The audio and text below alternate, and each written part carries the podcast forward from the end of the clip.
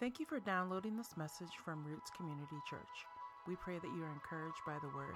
If you're looking for more information, please visit us at rccphoenix.com. Believe it or not, we are here in the home stretch on our series on Philippians. We're going to wrap up the end of chapter four, and then next week we'll conclude the entire series. We've been in this uh, book for 15 weeks. We have been picking it apart. We have been pulling everything that we can uh, we can find, and the Spirit of God would show us right out of it. And um, there's been a lot of really really good stuff, and so um, we're going to it's I think it's really appropriate actually that it that it wraps up this way on Father's Day at the end of chapter four, because um, there are a lot of things that dads are supposed to do. They're supposed to example for their families. And me and Nina had a chance to talk with someone this week who um, who's been you know very successful in, in, in, business and would say successful in life. And across the table at, a, at lunch, he looked at us and said, you know, I've struggled for a long time um, with my view of God because my because of the actions of my own father. And so um, if you're a father in this room or you're listening to this or watching this or some right now or sometime in the future, I want you to know you have a very important role the culture is trying to destroy that role. And one of the reasons it's trying to destroy that role the the attitude the spirit behind that is to get all of us to look away from an example and only look within if your father has not been a good example, I'm sorry. If you are, if you had a rough uh, go of it with your dad, I apologize. If you have um, a great father, that's awesome. Regardless, if you have the best father in the world or the worst father in the world or somewhere in between, there is an impact of how you view God based upon his actions. And so, for all the fathers in the room who might be going, "Oh my goodness, I have failed miserably," uh, reflecting the the love and the the character of God back to my family, you are also supposed to example grace what it looks like when you as a leader fail go to god and then get repentance. You you you repent and then you get grace in return. And you're supposed to example that grace to your families as well. You are not designed to be perfect dads. You are not designed to be perfect um, in any way. You're not de- designed to be without flaw. What you are designed to do is reflect the character and nature of god back to your families and your children or and to the people that you're around but primarily your first job is to love God and, to, and take care of your family. And when you do that, if you mess up, go back to them and say, I'm wrong. This is how God forgives me. And I'm going to pass that forgiveness and grace on to everybody else.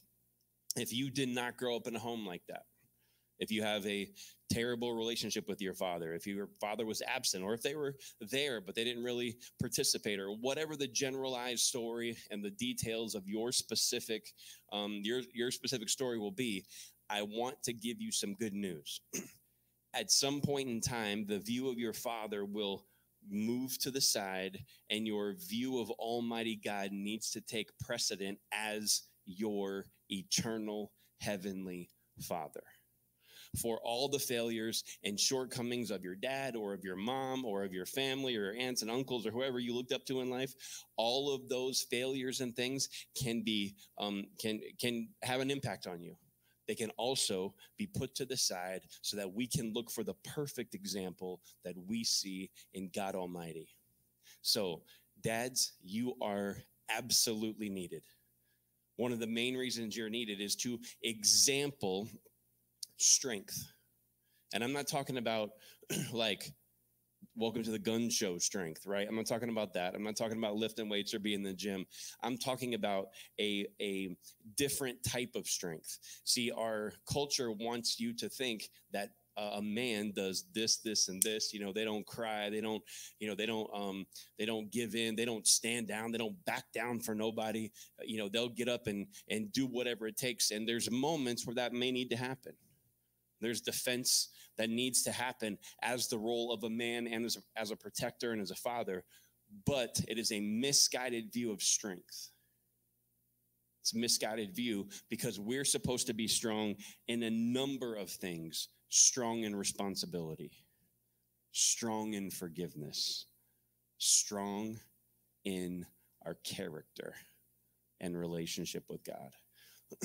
um, you know, it's it's it's very funny. I heard somebody say uh, from the church world this week, you know, they were like, Mother's Day is like, oh my goodness, you're so wonderful. And then Father's Day is like, get your button gear, son. You know what I mean? Like it's, it's, it's these two dichotomies of, of kind of what the day pre- presents. And the reason for that is because one of the things that you're, that you as a father is supposed to do is set a standard. You have to hold the line on the standard, regardless of how far people want to run off of off from it, or how they want to pull you in one direction. Your friends, your family, other fathers, whatever. You're supposed to make a stand in the strength of your relationship with God.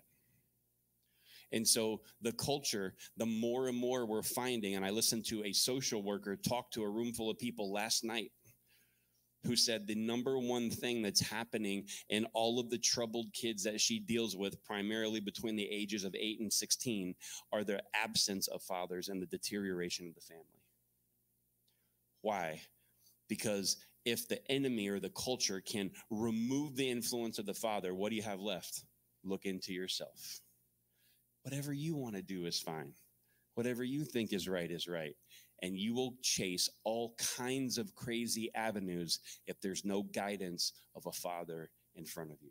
Now, this message today is not specifically towards fathers, it's towards everybody that's in the room, whether you're going to be a father in the future, whether you have a dad, whether your dad has passed on and moved to heaven like mine. If you're um, if you're a, a lady in the room, a mother, whatever, this message is going to apply to you because it's going to deal with our strength our strength.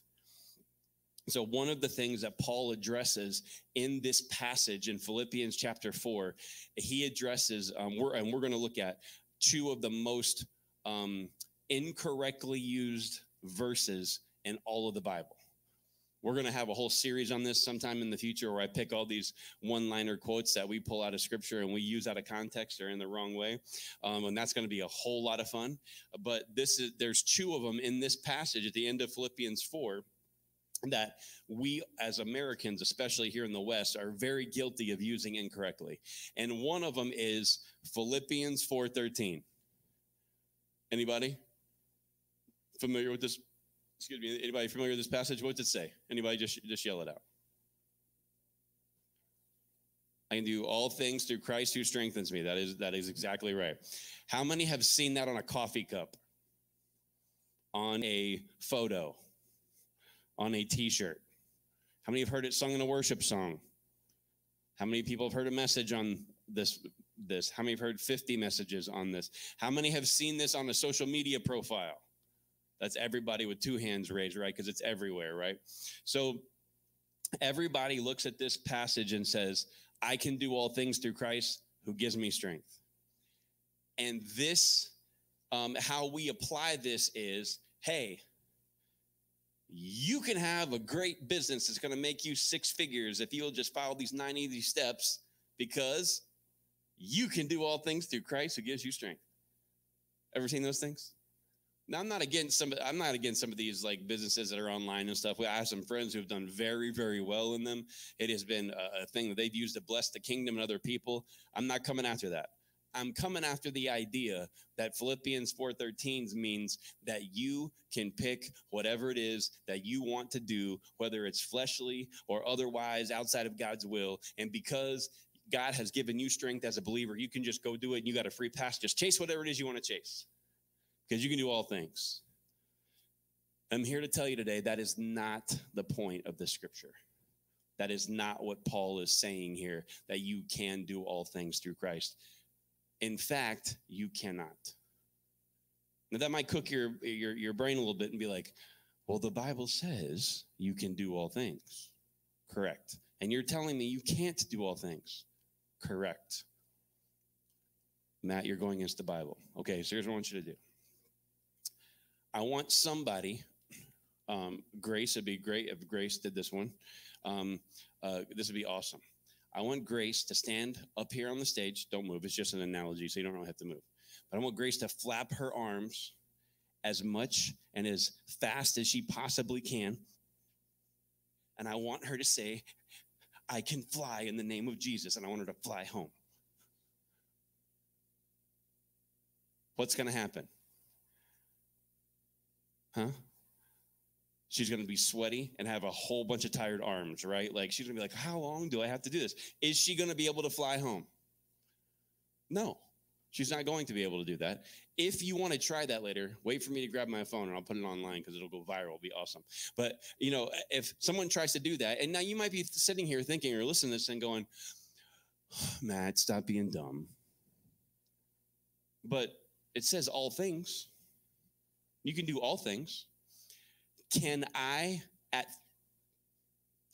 45 years old, enter the NBA right now and get a full on contract and guard Kevin Durant and prevent him from dropping 50 points in an NBA game? Huh? Did you say yes? Oh, no, my wife, I thought you had my back right there. Yes, you can, honey. I was like, yeah. No, she said no, which should be correct, right? No, I cannot. Then what is the what are the parameters for this scripture? What does it mean that I can do all things through Christ? One of the things that we have to do in scripture is not just take one little line and say, "Ooh, I want to start a business." There it is. I can do all things through Christ who gives me strength. Bam, I'm going to go out after the business. Or I want to, you know, I, my goal is to have this, you know, super nice car, which is not a problem, but then we take that scripture. I can do all things through Christ who gives me strength.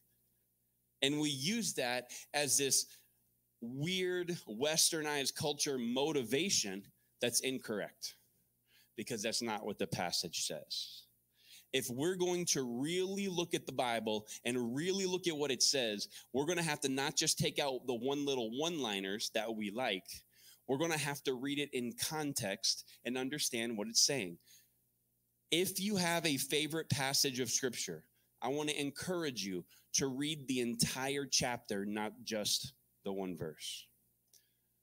At the very least, back up a few verses, read before you're the verse that you really like and then keep reading a couple verses after. And i think that almost in every scenario your understanding of what is being communicated will change. That's what we're going to look at here today is two of these verses that are incorrectly used like this. So number one in your notes there's only two points today. Number one point in your notes is this the strength to endure the strength to endure. so here's what we're going to do. Oh, let me give you a humorous example about Philippians 4:13. I forgot to tell you this one. There was a I heard a story of a boxer who was a Christian guy, and he was uh, getting ready for a fight, and uh, he was like every time he was you know, seen online or he was seen in the gym or whatever. He's, you know, punching the heavy bag or the speed bag, you know, he's going after it. And he's quoting that I can do all things through Christ. It gives me strength. He's got like the song bumping in the background and he's like, you know, doing his workout and he goes down to the ring and he's like, I can do all things through Christ. It gives me strength. And he gets in the ring and he proceeds to get his behind knocked right out. He got knocked out cold. And there he is laying in the middle of the of the of the ring out cold on his back, and that camera above the ring kind of has that shot, and then he's laying out there, and written right across the front of his trunks is what?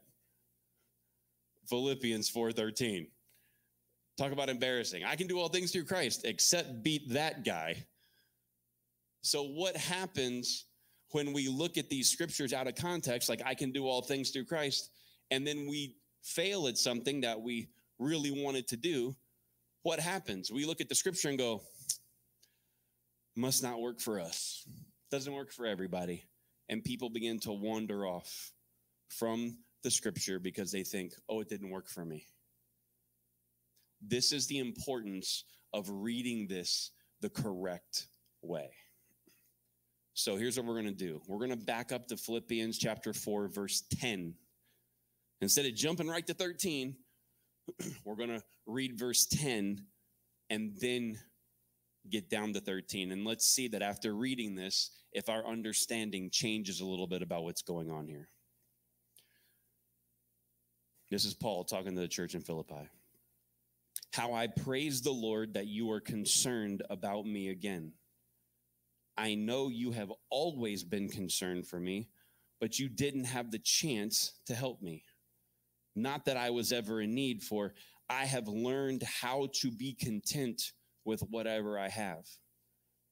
I know how to live on almost nothing or with everything.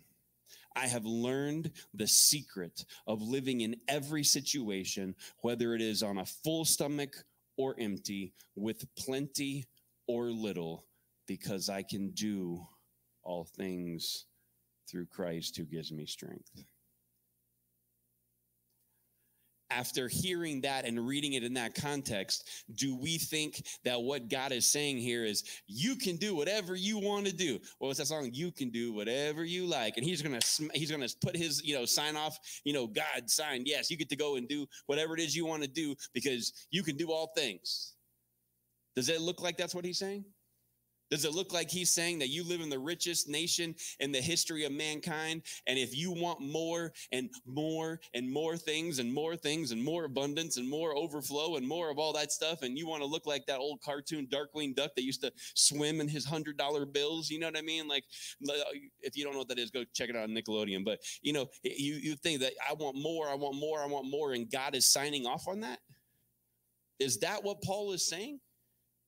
The guy who is literally chained to somebody who the Praetorian guard that we learned about a few weeks ago, he's literally chained to him. He's literally having to go to the bathroom chained next to this guy that, that, that, rotates every several hours. Do you think that guy who's in prison is worried about encouraging you to go and live your best life now? Or is he saying something different here? What we just read is he's not telling you you can do whatever it is that you want to do, regardless if God has signed off on it. He's going to sign off on it because you're his child. You can just go do all things through Christ. He's going to strengthen you to do all things. Uh uh-uh. uh That is not what he just said. What he said was, I have learned to be content with whatever it is that I have.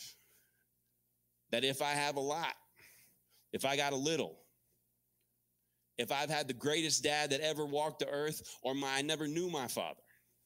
If I'm on the, the top of the, the mountain of success, or I'm in the valley of bankruptcy and failure, no matter where it is, if I have eaten a lot today, or if I did not have any food to put in my mouth and my stomach is hungry and it's growling today, no matter where I am, no matter what scenario I am in, I am following the Spirit of God. He lives inside of me, and I can endure through anything because I've been given the power of God to endure it.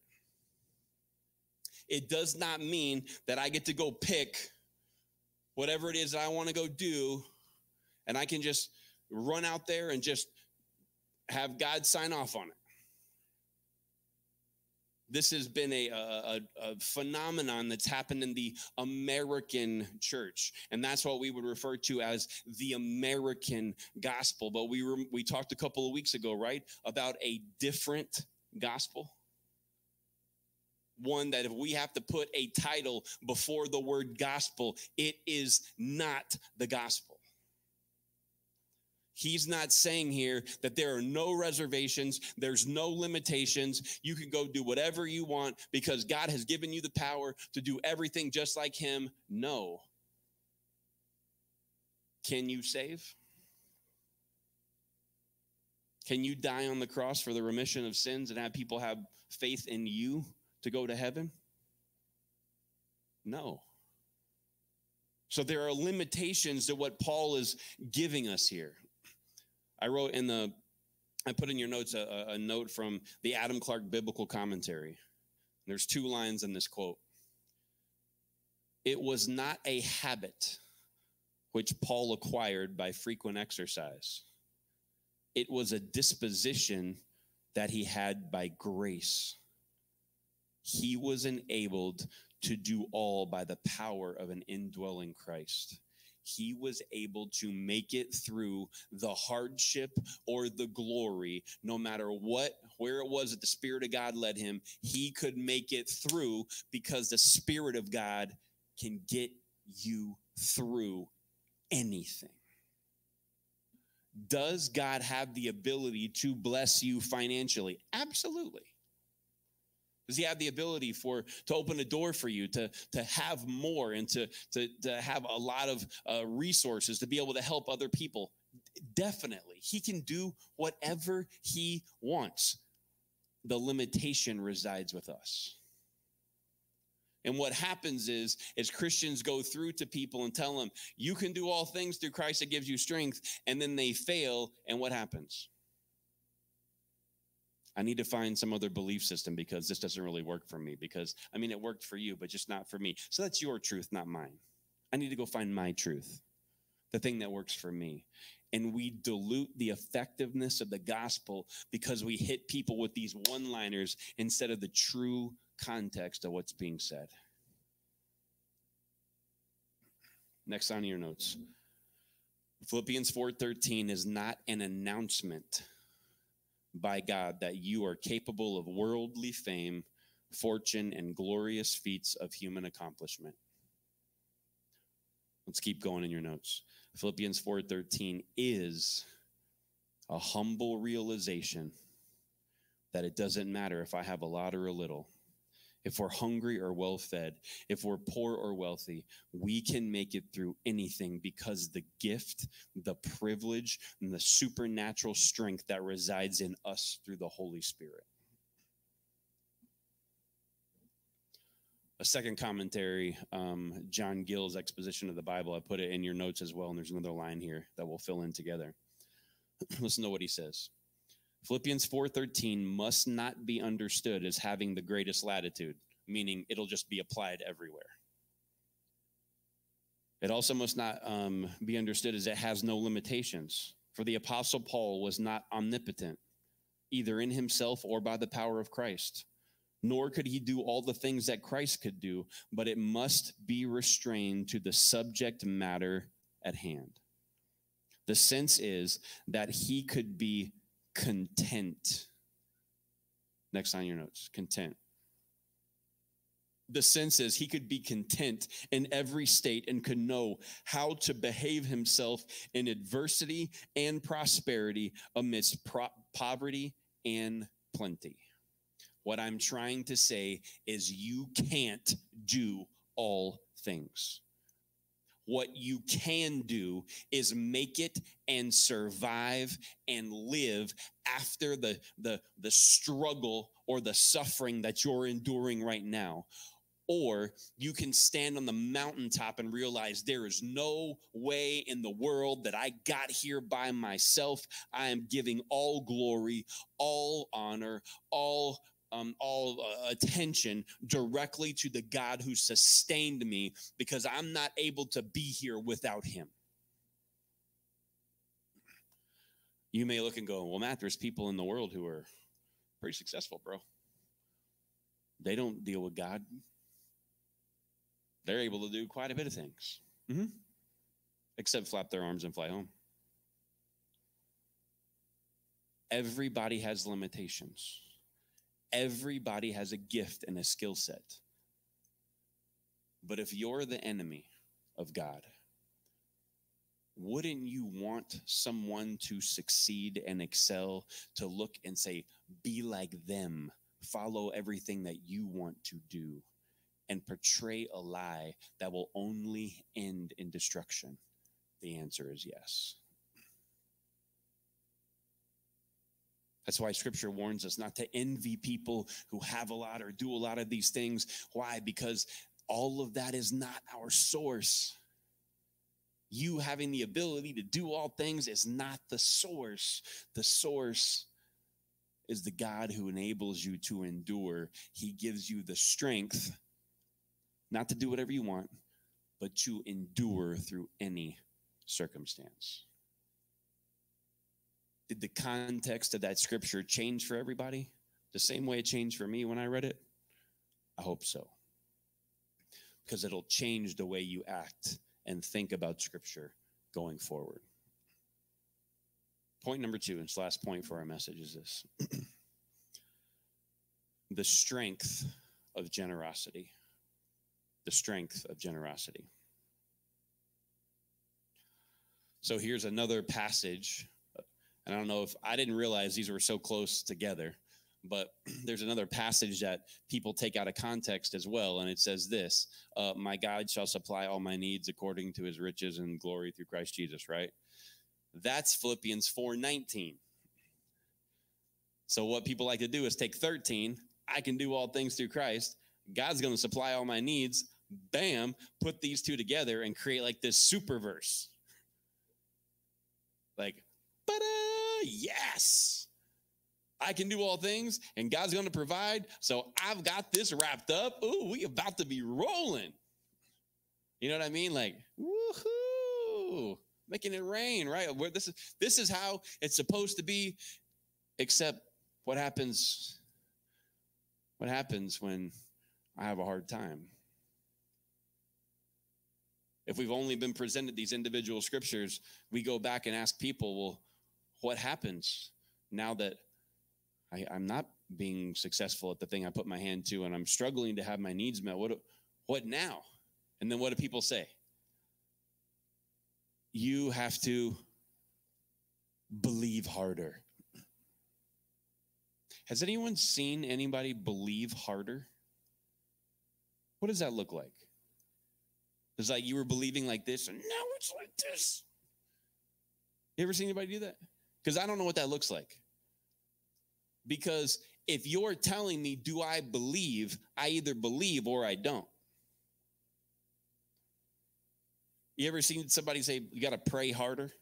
How do you do that?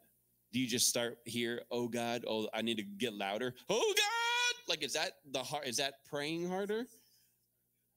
You know what I mean? It was loud. Sorry if I, for all you guys who were sleepy, I woke you up right there. But how do you do that?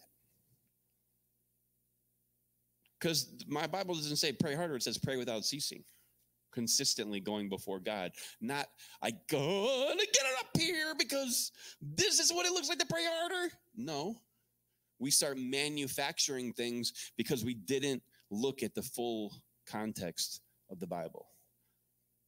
So, same thing that we did with Philippians chapter 4, verse 13, we read before it. Let's do the same thing with chapter with verse 19. We're going to start at verse 14 and read that, okay? Even so, you have done well to share with me in my present difficulty. As you know, you Philippians were the only ones who gave me financial help when I first brought you the good news and then traveled on from Macedonia. No other church did this. Even when I was in Thessalonica, you sent help more than once. I don't say this because I want a gift from you. Rather, I want you to receive a reward for your kindness.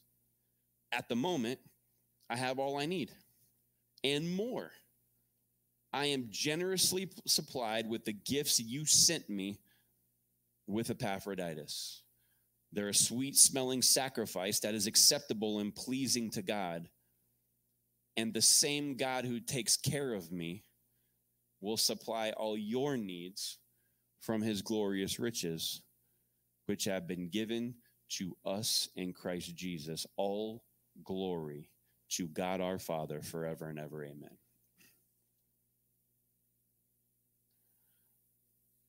he gives this big dissertation to these people saying, Hey, you guys sent me money. You sent me clothes, you sent me a coat, you sent me parchments, you sent me pens, you sent me food. You you supported me while I was out here preaching the gospel and teaching the gospel to all of the rest of these people. You supported me and it was through that support that God has blessed me. I have, I have, I don't need anything else. I have everything I need. I have more than I need. Don't send anymore. How many times have you heard a preacher say that? Never. Look, we're good like the rest of the year. We have all the money we need. You know what I mean? Like we no here's Paul saying, "Hey, look, I'm good. I don't need anything else." we can support other things. Don't just send it to me. So here he is, and he's telling them, hey, you've done good. You've been done, done very good. Thank you for your support.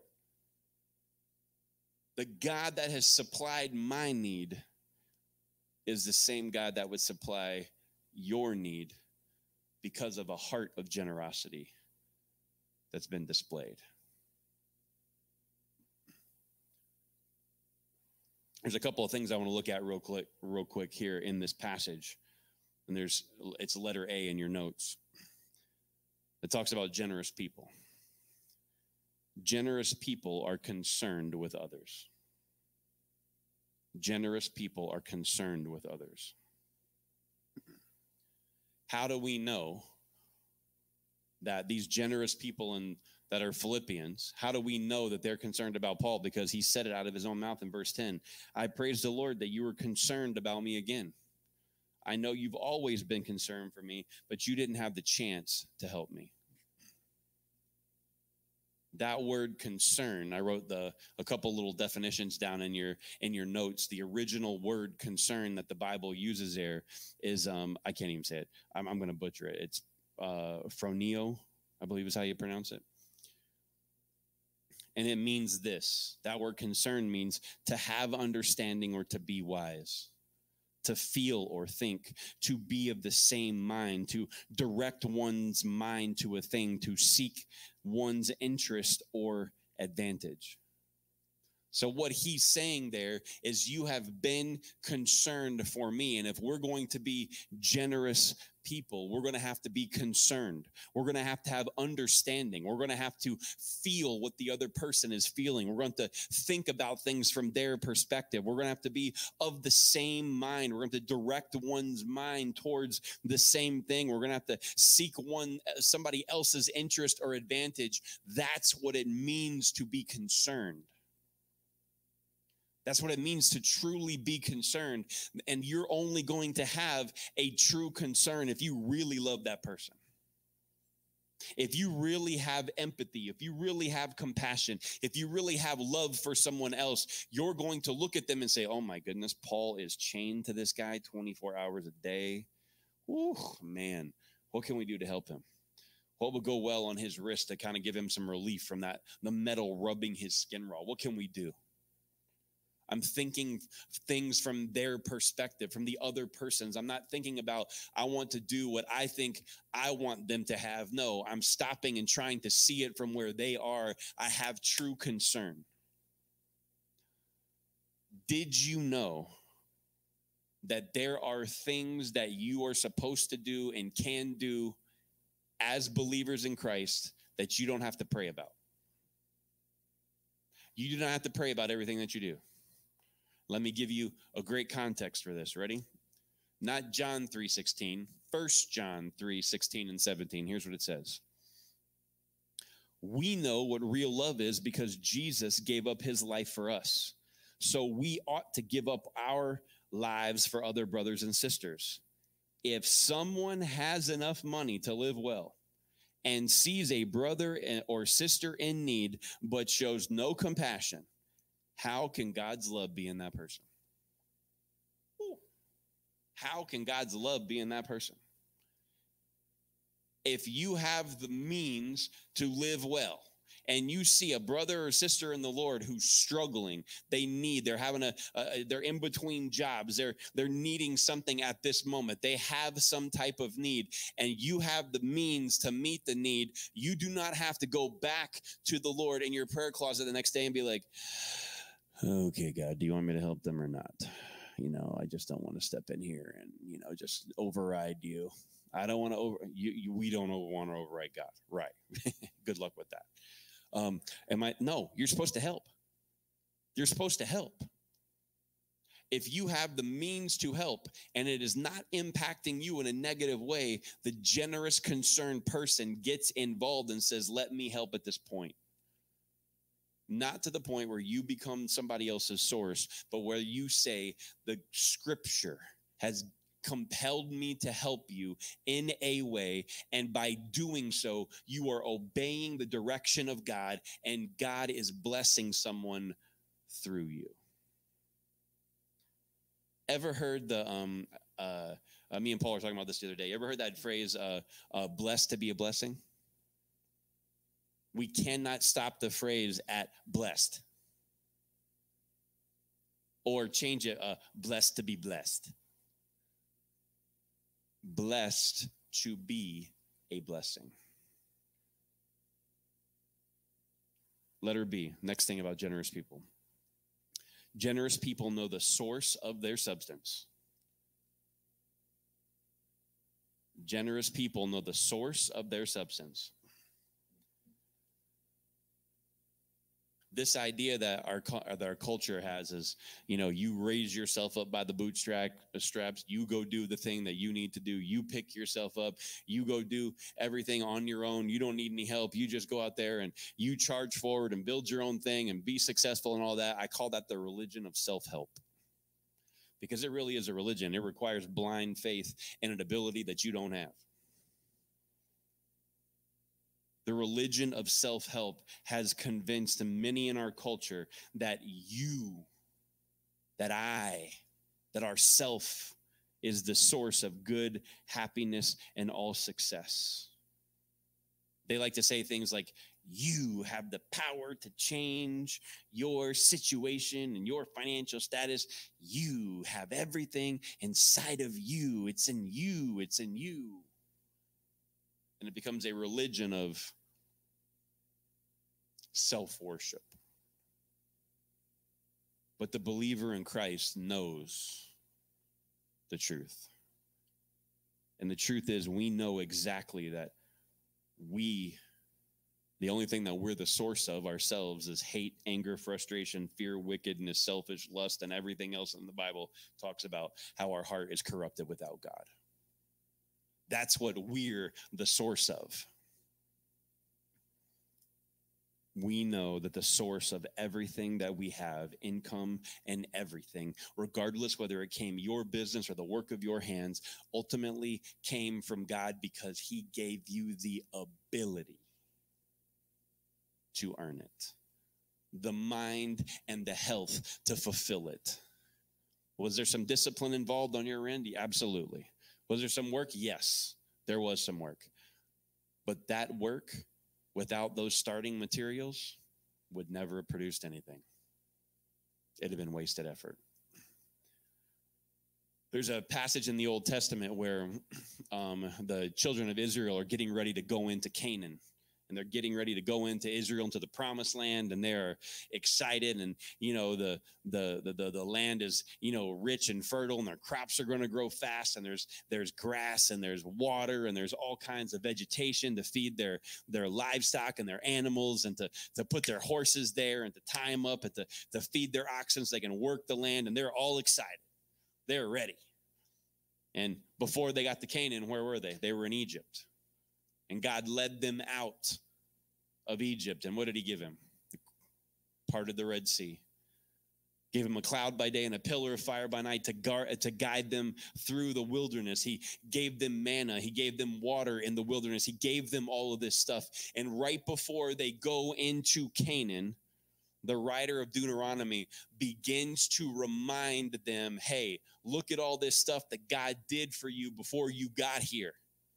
Look at all the paths that were open, the, the roads that were cleared, the doors that were open, the situations that just so happened to work in your favor. Look at all of these things. And before you walk into this time of abundance or blessing or um, uh, uh, finding your promise, before you do that, I want to remind you about all these things that God has done.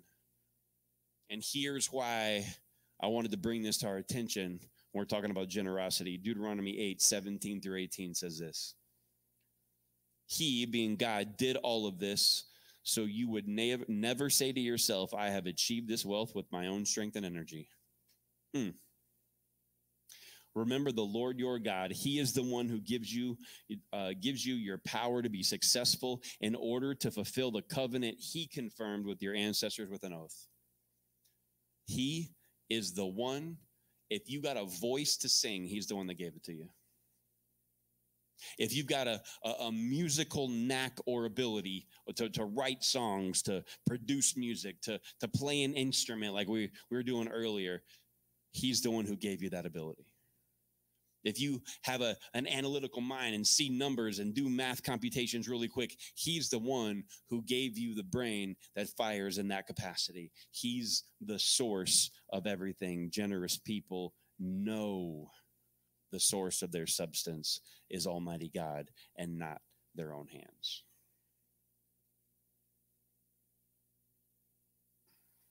Letter C. Generous people understand to whom they are truly giving. Generous people understand to whom they are truly giving.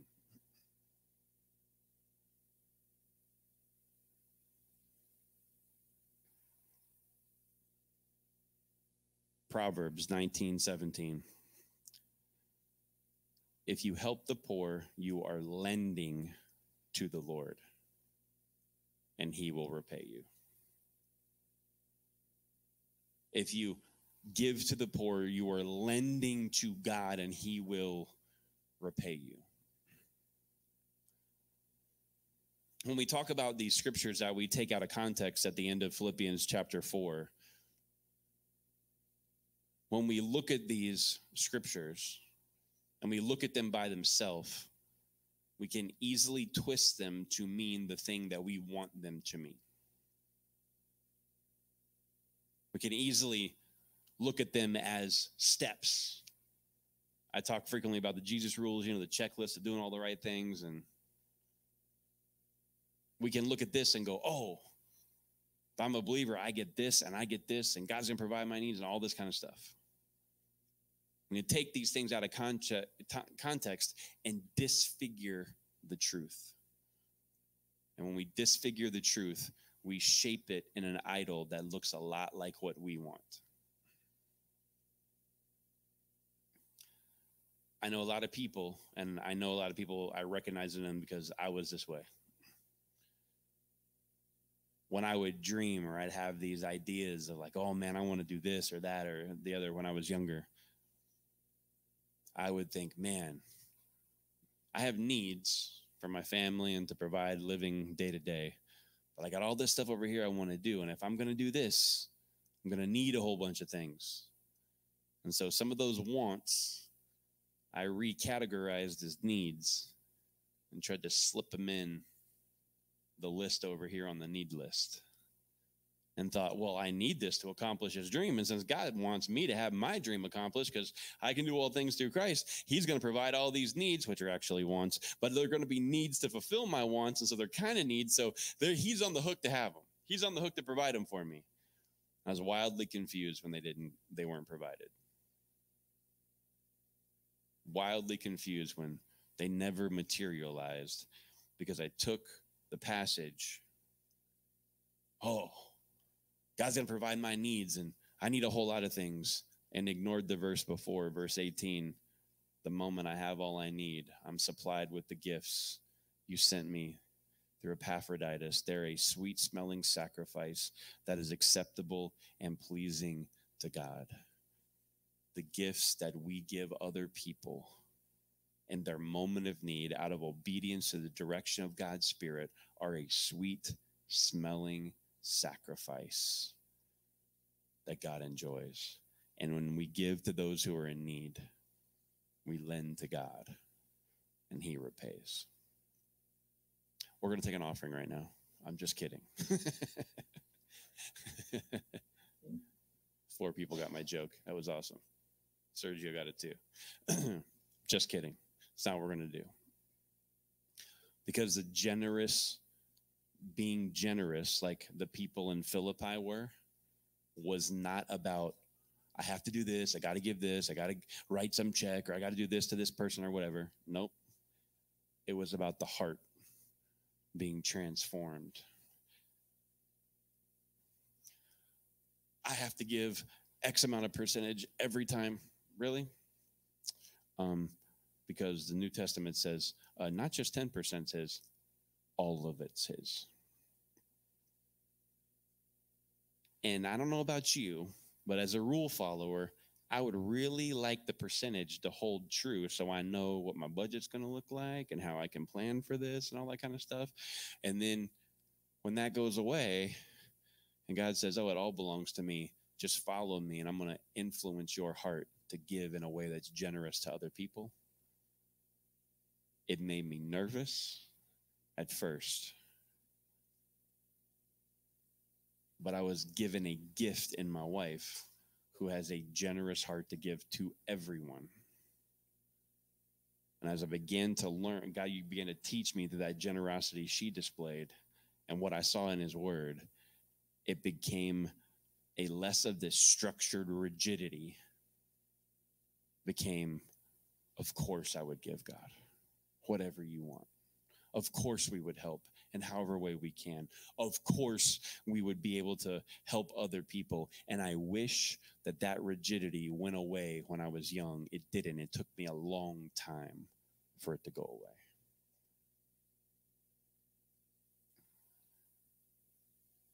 I wrote one reflection question at the very end of your notes, and that's this. Is there any area of my of my life where I am where my own strength is failing me? Is there any area of my life where my own strength I haven't been able to do or endure or make it through because I've been relying on myself or I've not been able to be the the type of generous person I need to be to the poor, to the to the, my brothers and sisters in need? Is there any place that I have relied on my own strength and that strength is failing me? If so, it's very uh, very simple.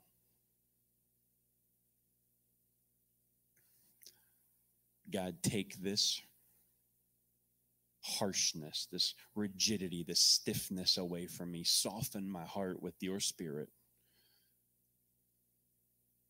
and allow me to function from your strength, not my own. And when we do that, the dynamic of everything we're experiencing can change.